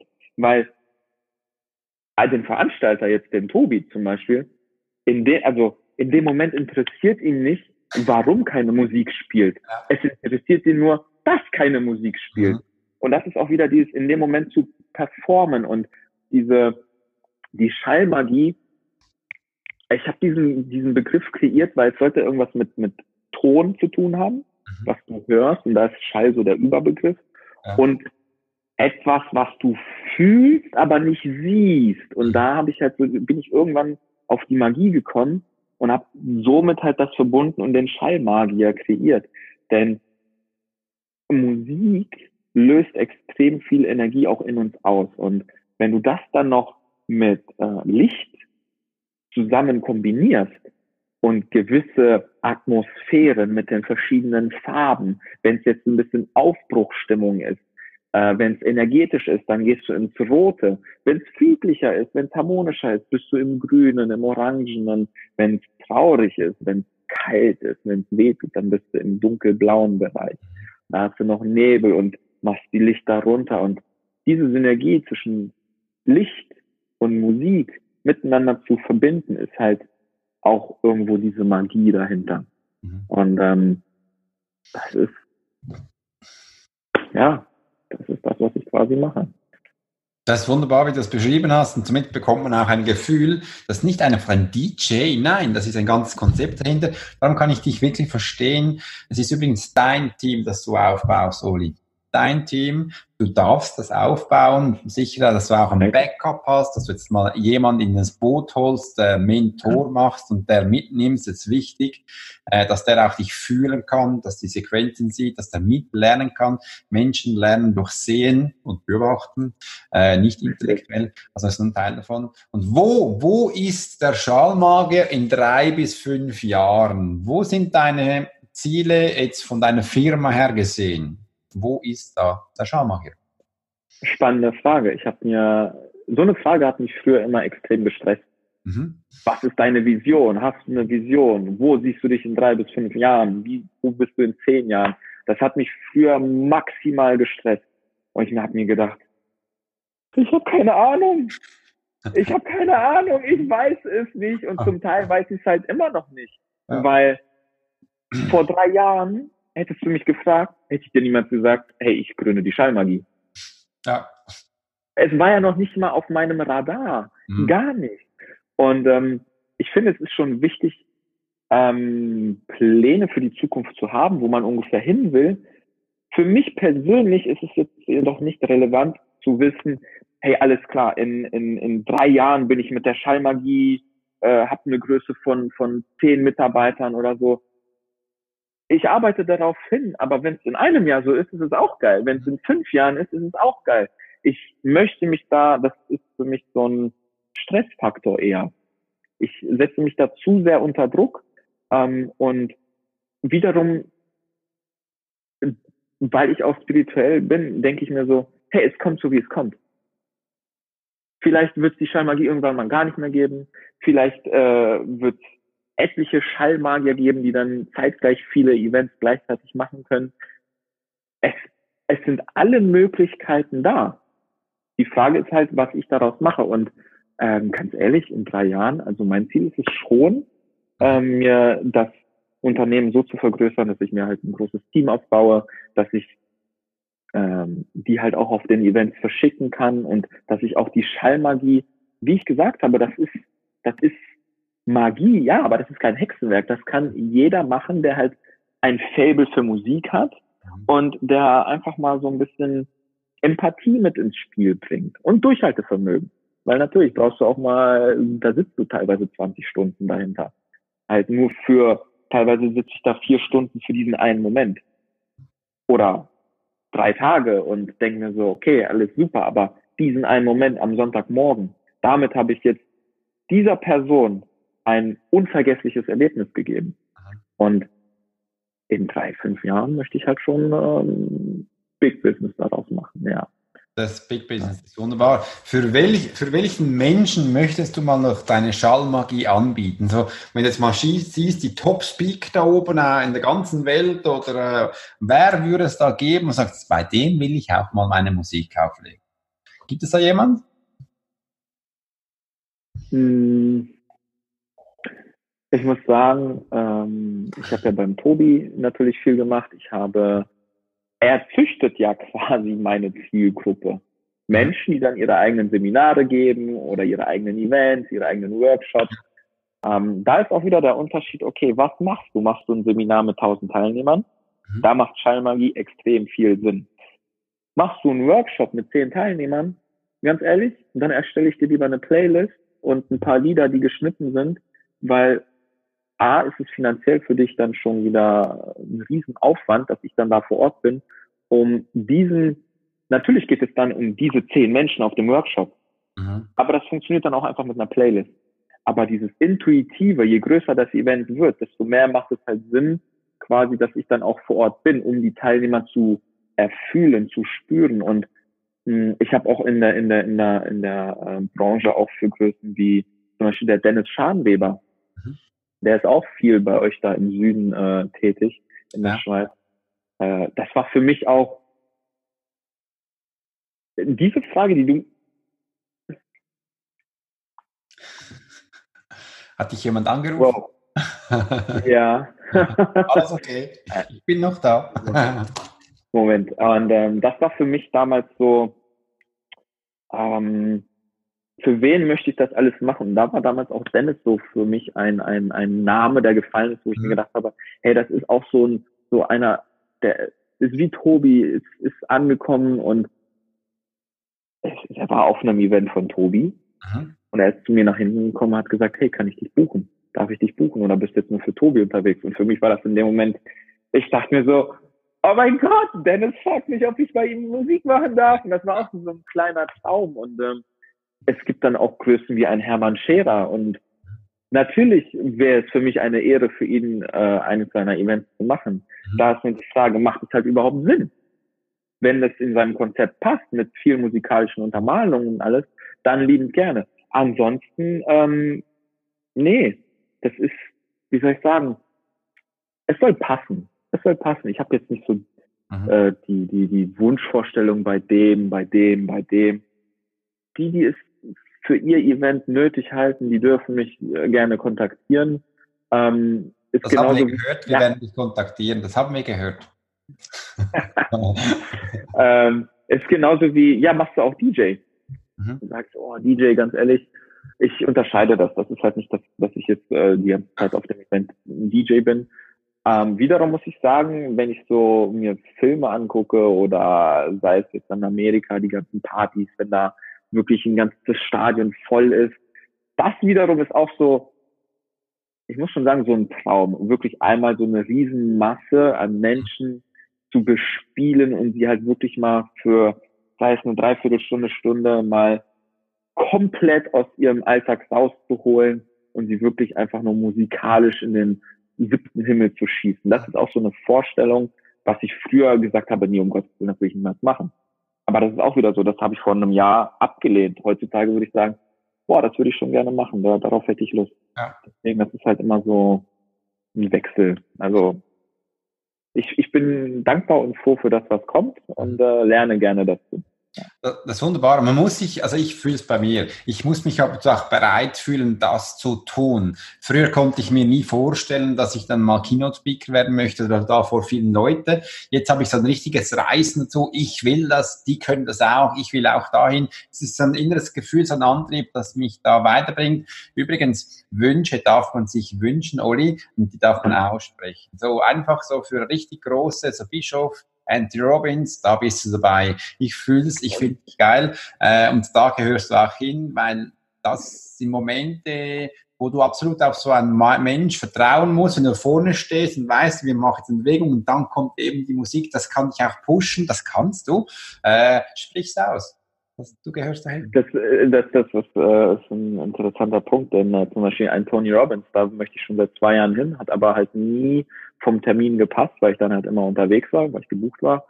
Und viele haben mir schon gesagt, Olli, du musst zum Tony dir das mal angucken. Einerseits klar für dich persönlich so vom Seminar, aber auch wie er das dann mit der Technik macht, wie da die ganze Musik, wie das mit dem Licht und alles. Und das ist auch so ein Ding, wo ich denke, hey, ganz ehrlich, ich möchte lernen, ich möchte von ihm auch lernen. Äh, werde ich irgendwann für ihn Musik machen? I don't know. Will ich das überhaupt? Weiß ich auch gar nicht. Das ist halt so dieses, ähm, möchte ich mich gar nicht festlegen. Und wie du das auch sagst, mit dem Wünsche darf man sich auch wünschen. Ähm, was für mich sehr wichtig auch geworden ist mit der Zeit, zwecks Schallmagie, diese Magie dahinter, diese Tonalität, wenn wir etwas hören, ähm, der Schallmagier, diese Magie ist, ähm, du kennst sicherlich diesen Satz Abracadabra. Mhm. Ja, Abracadabra, Simsalabim und so, ne? Genau. Von Zeichentrickfilm oder so. Ähm, ich habe dieses Abracadabra mal äh, recherchiert und das kommt halt aus dem Althebräischen und ähm, es wird Abracadabra ausgesprochen und das jetzt kommt das Spannende. Das bedeutet I create as I speak. Oh, wow. Okay. Also wirklich zu kreieren, wie du sagst, wenn du einen Wunsch hast, mhm. wünsche es dir, weil dadurch in der spirituellen Welt sagt man, ja, wenn du einen Wunsch hast, dann sprich es aus, sende es dem Universum zu und dann kommt es auch wieder zurück zu dir. als ich das recherchiert habe für mich, habe ich gemacht, gedacht, boah, das ergibt jetzt extrem Sinn. Mhm. Dinge auszusprechen ist wie ein, deswegen, das ist eine Art Zauberformel. Mhm. Eine klare Formel von dem, was du haben willst, ist auszusprechen, ist der beste Weg dazu, dass du es dann auch anziehst. Mhm. Wann ist eine Frage, aber du hast diesen Zauberspruch rausgesendet und irgendwann resoniert das und kommt auch wieder zu dir zurück. Deswegen das mit dem Wünschen, das ist extrem wertvoll. Ja, das stimmt. schön, wie du das gesagt hast mit dem Akadabra. Übrigens, wir sprechen nur Sachen aus, Oli, die wir verstanden haben. Sonst können wir es gar nicht wiedergeben und das ist das Wunderbare am Verstand. Darum kann es zurückkommen. Einer meiner, meiner größten Wünsche ist, übrigens, das kann ich jetzt hier gleich sagen, ist dich, Oli, eines Tages bei mir in meinem Events als Schallmagier dabei zu haben, dich können zu buchen äh, und die Musik dazu spielen. Ich finde die einfach geil. Das wollte ich dir noch sagen, ähm, dass das eines Tages in den nächsten drei bis fünf Jahren mal geschehen darf. Würdest du dann es wäre mir eine Ehre, Alex. Es wäre mir wirklich eine Ehre. Bis dahin ähm, bin ich dankbar über deine Playlist. bei dir. Sehr gerne. Wunderbar. Sehr, sehr gerne. Cool. Ähm, du bist ja auch ein sehr demütiger Mensch. Ich möchte, dass du jetzt, wenn du nur, nur einen Tipp hättest, also wie viel genau einen Tipp hättest an einem jungen Mensch, der vor einer Entscheidung steht, soll ich mich jetzt selbstständig machen, wie soll ich mein Leben selbst kreieren, hättest zu geben, wie würde der lauten? Ach, jetzt kommt dieser eine Tipp, der alles entscheidende Tipp. Genau. Puh. Ganz ehrlich, ich bin ein Mensch, ich sage immer, probieren geht über studieren. Mhm. Wie gesagt, wenn ich was im Kopf habe, dann mache ich es, dann probiere ich es. Und dann kann ich erst sehen, das Ergebnis. Dann kann ich gucken, okay, war das jetzt förderlich für mich, war es jetzt weniger förderlich, äh, macht mir das Spaß, jetzt zum Beispiel Berufswahl. Ich wusste nie, was ich machen möchte. Das, was ich jetzt mache, gab es gar nicht. Also ich habe quasi mir das erschaffen, was mir Spaß macht. Ähm, bedeutet nicht, dass jetzt jeder sich sofort selbstständig machen soll. Selbstständigkeit ist auch nicht für jeden geeignet. Mhm. Es gibt Menschen, die sind absolut zufrieden mit ihrem äh, Job und um Gottes Willen, die dürfen sich halt auch gar nicht selbstständig machen. Das ist für die, das ist deren Welt, das ist für die Harmonie pur. Wiederum gibt es Menschen wie ich. Ich könnte mich niemals wieder irgendwo anstellen lassen, weil ich dafür zu crazy bin. Das ist, das funktioniert nicht, das fühle ich. Und ähm, dieses, probier dich doch einfach mal aus mach verschiedene Dinge. Ich habe damals Studentenjobs angenommen, ich habe Flyer verteilt, ich habe ähm, Telefonakquise gemacht, ich habe Metallbau gemacht, ich habe in einer, in einer, im Restaurant gekellnert, ich habe in einer Kneipe gekellnert. Ich habe mich einfach ausprobiert, um zu gucken, okay, was liegt mir denn überhaupt? Was macht mir überhaupt Spaß? Und das ist auch so ein Ding. Such etwas oder finde etwas, besser gesagt, weil suchen, Suchende suchen, Finder finden. Finde etwas, was dir Spaß macht. Und guck, ob du das jetzt wirklich als Hobby nebenbei machst, was dir Energie gibt, wie jetzt zum Beispiel bei mir halt das Fitness-Ding. Ähm, und schau, ob du das vielleicht gegebenenfalls, ob du der Mensch dafür bist, der sich damit auch vielleicht selbstständig machen kann. Wenn es für dich Sinn macht, probier dich aus. Ja, aber was ist, wenn ich dann scheitere, wenn ich dann als Selbstständiger, keine Ahnung, bankrott gehe oder so, oder hast du nicht gesehen? So what? Und dann hast du eine Erfahrung gesammelt und fängst wieder von vorne an.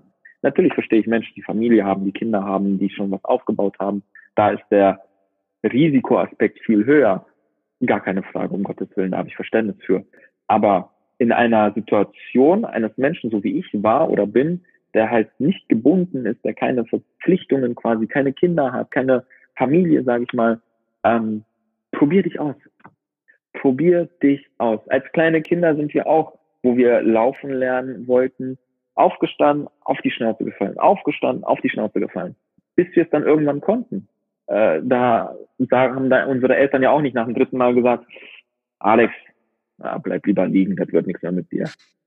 Nein, sondern einfach immer wieder aufstehen. Das ist halt so eine, so die, die, die Quintessenz, was sich durch mein gesamtes Leben durchgezogen hat. Ähm, never give up. Niemals aufzugeben. Ich war schon an, an wunderschönen Orten. Ich war schon auch an den schlimmsten und ich würde, ich für mich habe schon gesagt, ich war in der Hölle. Mhm. Wenn du aber in der Hölle warst, dann geht's nur noch bergauf. Mhm. Was soll denn mir noch passieren, wenn ich ganz unten war? Und das ist dieses Never give up. Gib niemals auf. Es, das Leben ist wie eine Achterbahn. Mhm. Ups and Downs. Und wenn du oben bist, folgt auch irgendwann mal wieder ein Tief. Ja, aber das bedeutet Leben. Stillstand ist tot. Und ähm, wenn du aufgibst, gibst du dich halt selber auf. Ja. Je nachdem, wie viele Jahre du noch zu leben hast. Ich wünsche jedem natürlich unendliches Leben, aber wir wissen, es ist halt begrenzt. Ähm, wenn du aufgibst, mein, mein, mein größtes, mein größter Pain Point, wenn ich so überlege, ist, mich als zum Beispiel 80-Jährigen in so einem Schaukelstuhl zu sitzen und über mein Leben zu nachzudenken, Revue passieren zu lassen und mich zu fragen, habe ich das Leben gelebt, was ich leben wollte? Habe ich die Dinge ausprobiert, die ich ausprobieren wollte? Und wenn nein, warum nicht? Ich kann die Zeit nicht zurückdrehen. Und lieber bereue ich etwas Dummes angestellt zu haben, mhm. als es gar nicht gemacht zu haben. Mhm. Das ist so, probier dich einfach aus im Leben. Schau, was dir liegt, was dir nicht liegt. Weil nur so hast du für dich Klarheit. Du bist klar für dich. Das mag ich, das mag ich nicht. Oh, das könnte ich mir vorstellen. Ausprobieren.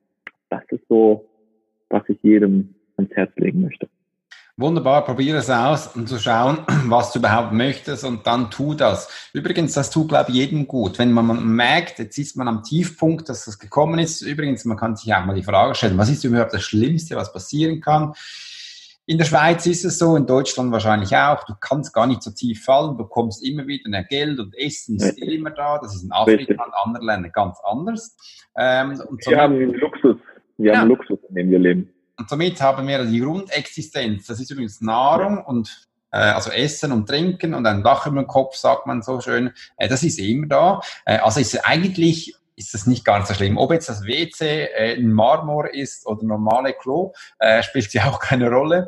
Äh, aber wenn man das mal begriffen hat, kann es eigentlich nur noch hochwärts gehen. Und ich habe auch gemerkt, ich habe mich so viele Male schon immer hochgearbeitet, ich fäll nicht mehr so tief wie auch schon ist sowieso steigend immer.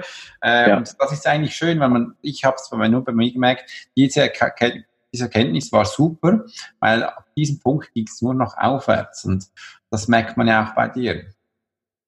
Ja, ich habe auch gemerkt, dadurch wirklich, wenn du ganz unten warst, lernen, habe ich die Dinge auch anders wertschätzen gelernt. Mhm. Ich war früher sehr materialistisch, sehr egoistisch. Ähm, und das ist keine gute Kombination. Mhm. Und ähm, mittlerweile zu, zu merken, hey, ich habe ein Bett. Dankbar für ein Bett zu, zu sein, was ich früher mal auch nicht hatte. Ja. Warmes Essen zu haben.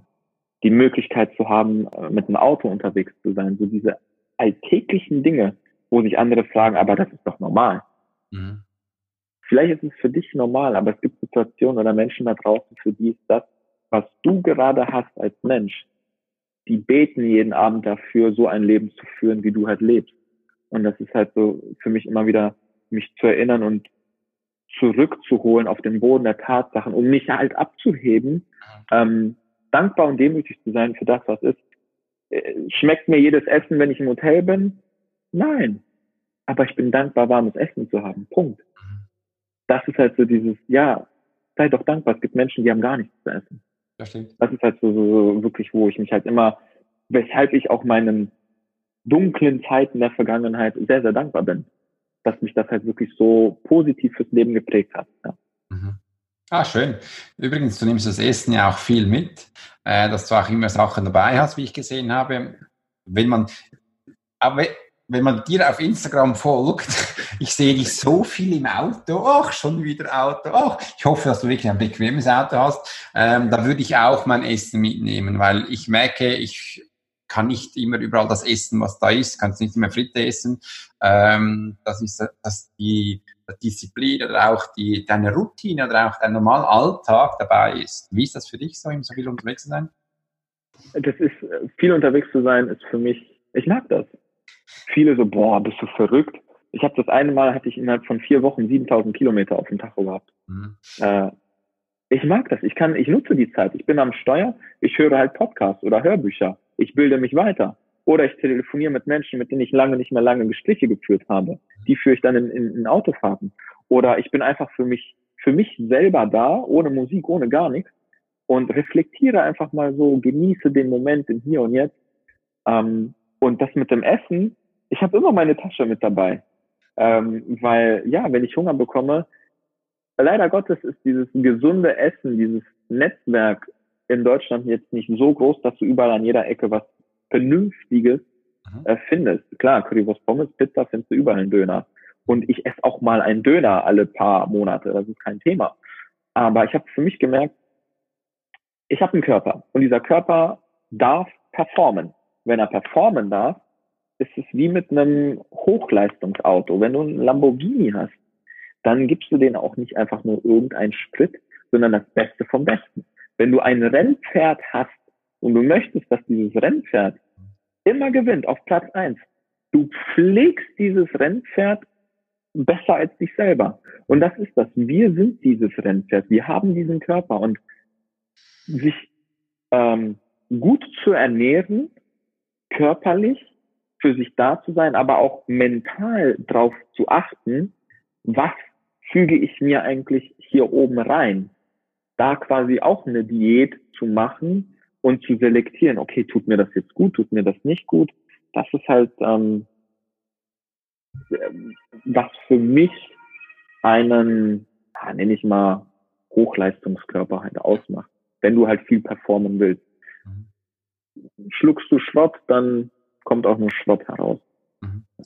Das ist im Fall, das habe ich auch gemerkt, dass da ich so viele Menschen auch beraten durfte, viele Seminare in kleiner Form gebe, bin ich auch x-mal am Anfang müde geworden. Ich musste mal schauen, da habe ich gemerkt, weißt du was, Alex, es ist extrem wichtig, dass ich körperlich fit bin. Ernährung, Energiezunahme ist wichtig. Da habe ich es komplett geändert. Ich da äh, ich gönne mir auch einen Personal Trainer, der mich zweimal in der Woche äh, pusht, weil ich möchte da nicht auch noch studieren. Äh, der macht ja. was für mich. Und seit ich das mache, seit einem Jahr, bin ich total fit. Also ich merke auch, das hat sich komplett geändert. Ich werde nicht so schnell müde. Ich mache auch nicht so viel Pausen in meinen Seminaren. Meine Teilnehmer, die jammern ab und zu, wenn sie dann rauchen gehen. Das ist ja, das kenne ich. Äh, jetzt passiert da nichts. Türe ist zu. ja, ja. Ist es okay. Ich bin dann am Anfang schon müde, aber nicht mehr komplett ausgelaugt, weil ich, die Regenerationsphasen sind kürzer geworden. Das ist für mich extrem wichtig und das ist schön, dass du das auch sagst. Von dem Schallmagie, den Hochleistungskörper für dich, wie du nennst, äh, ist total wichtig weil wir haben, also das ist mein, das ist mein Kapital. Äh, ich muss das auch umsetzen können und so spürst du es ja auch du. Richtig, wenn ich auf dem Event bin, äh, hatte ich früher auch, ich habe, ich saß da hinten an der Technik, M&M's, Snickers, schön Kohlenhydrate in der Pause, schön mit Käse überbacken. Ja, danach die nächsten vier Stunden war der Horror. Mhm. Das Tief kam, ich saß da und dachte mir so, boah, warum habe ich das jetzt eigentlich gemacht? Mein Körper schreit doch, dass es ihm nicht gut tut. Mhm. Und wenn ich da in dieser Position bin, und bei mir ist es halt permanent fokussiert zu sein auf die Teilnehmer, auf den Speaker, was passiert, was ist, wenn technisch was passiert? Was ist, wenn die Boxen ausfallen? Hast du nicht gesehen. Und wenn du on point immer performen musst, dann muss ich auch auf mich darauf achten, dass ich halt immer diese Leistung erbringen kann. Und das kann ich nicht, wenn ich mir irgendwie Junkfood reinpfeife, äh, gleichzeitig on point zu sein. Das funktioniert einfach nicht. Wenn ich aber viel Wasser trinke und mich wirklich gesund ernähre, ähm, dann kann ich halt ständig auf diesem einen Level sein von Fokus und dass ich halt zu 100 Prozent da bin, dass mein System nicht herunterfährt und dann mein Energiehaushalt im Keller ist. Ja, das ist sehr wichtig. Das ist wunderbar. Und übrigens, das darf man vielleicht auch mal erwähnen, äh, die hundertprozentige Leistung zu bringen. Also wenn man auch jetzt einen Kunden hat wie Tobi, der erwartet auch diese Leistung, der ruft die auch ab und wehe, das passiert mal nicht. Also der ist nicht, nicht immer schön und lieb, der kann dann auch mal ein bisschen andere Töne anschlagen. Ah. Äh, das ist ja wichtig, dass man das auch merkt oder auch diese Präsenz, äh, übrigens, man bezahlt ja für die ja auch, äh, dass man die auch abholen kann. Wie ist das für dich so? Ja, muss wissen, wenn ich nicht performe, dann wartet Tobi hinter der Bühne mit der Peitsche auf mich. Das ist halt. Äh Nein, um Gottes Willen. Auch ein Tobi zum Beispiel auf, auf seinen äh, Auftritten. Gibt es Momente, wo andere es nicht merken oder spüren, aber ich merke, weil ich ihn halt schon kenne, ähm, der ist jetzt noch nicht hundertprozentig in seinem Flow oder der hat sich verhaspelt oder so. ähm, so what, einfach weitermachen. Wenn, ähm, ich hatte letztens die Situation, äh, da haben die Teilnehmer gefeiert und so und ähm, zu äh, einem bestimmten Lied, Marvin Gaye, kennst du auch. Mhm. Und das war mir so unangenehm, weil kurz bevor dann halt wirklich dieser Drop kam, wo dann alle richtig hochkommen und feiern und das, die Teilnehmer saßen auch auf dem Boden in diesem Moment so nach dem Motto, jetzt kommt, jetzt kommt und dann stehen wir auf. In dem Moment, das war ganz zum Schluss des Events, ähm, kam eine äh, Teilnehmerin zu mir und wollte sich bei mir bedanken, weil sie schon los musste und nicht mehr bleiben konnte. Und ich war aber in diesem Moment so fokussiert und sie hat mich aber erschreckt, weil ich nicht gedacht hätte, dass einer von hinten kommt. Äh, und in dem Moment bin ich auf eine Taste gekommen, sodass genau eigentlich, wo alle aufstehen mussten, das Lied wieder von vorne anfing. Oh nein. Okay. Und dann ich so, nein! Und ich habe sie umarmt und ich dachte mir so, oh mein Gott, Tobi bringt mich um. Ja. Nein, Tobi bringt mich nicht um. Es kann passieren. Das ist das, äh, diese ähm, Fehler sind menschlich. Es mhm. darf passieren. Technik, Technik, da kann ich noch tausendmal Sicherungen einbauen, dass da nicht irgendwas passiert. Technik ist halt Technik, das kann immer was passieren. Und ähm, wenn irgendwas Gravierendes ist, dann sprechen wir offen und ehrlich darüber. Ich habe ihm auch gesagt, Tobi, ganz ehrlich, bitte, wenn dir irgendwas nicht passt, wenn ich Musik mache, wenn du sagst, okay, beim nächsten Mal in diesem Moment bitte nicht, weil ich habe das und das äh, noch vorgehabt und das hat mich aus dem Konzept gebracht. Ehrliche Kommunikation ist extrem wichtig, egal ob beruflich, Beziehung, privat. Und das haben wir halt für uns wirklich so ähm, etablieren können, so dass ich auch keine Angst habe, wenn ich einen Fehler mache. Ja, ist halt passiert. Und beim nächsten Mal weiß ich, worauf ich achten darf. Deswegen, ähm, ja, das mit der Peitsche ist dann halt Oli, wunderbar. Das hat mich gefreut, Alex, zu studieren, der Sch die Schallmagie. Jetzt weiß ich wenigstens, was Schallmagie ist. Ich finde es echt toll, dass du eine Webseite hast, äh, wo du auch die ähm, Lieder da anbietest. Du bist ein toller Kerl. Ich finde dich fantastisch, wie du das machst, darf man mal sagen. Und äh, du wünsche dir viele, viele spannende Momente in den kommenden Jahren. Äh, ich freue mich auf dein Team, dass ich dann bald bei dir sehen darf. Bin gespannt. Oh, yes das kommt. Und ich wünsche dir viele tolle Momente. Ich danke dir vielmals. Danke dir vielmals, Alex, für das tolle Interview. Danke dir. Was für ein Leben Oliver bis jetzt gelebt hat, dass er eben den Schallmagen wehren durfte, tiefen Höhen. Ich finde es immer inspirierend, dass man solches Leben auch erzählen darf. Aus meiner Erfahrung her ist es für mich wichtig, auch euch zu inspirieren, zu sagen, hey, schau mal, der hat's geschafft, ich hab's geschafft, dann wirst es du auch schaffen, deinen eigenen Weg zu gehen. Und wenn es dir gefallen hat, dieser Interview, dann würde ich mich freuen, wenn du auf iTunes fünf Sterne hinterlässt und mir noch eine Rezession schreibst und Schreib mir doch einfach mal, was deine Ideen sind, welche Menschen ich in Zukunft für dich interviewen darf, damit ich sie für dich in meinen Podcast holen darf. Ich wünsche eine wunderschöne Zeit. Danke vielmals, dass du mir gespendet hast und bis bald. Dein Alex Horschler, Swiss Profiler.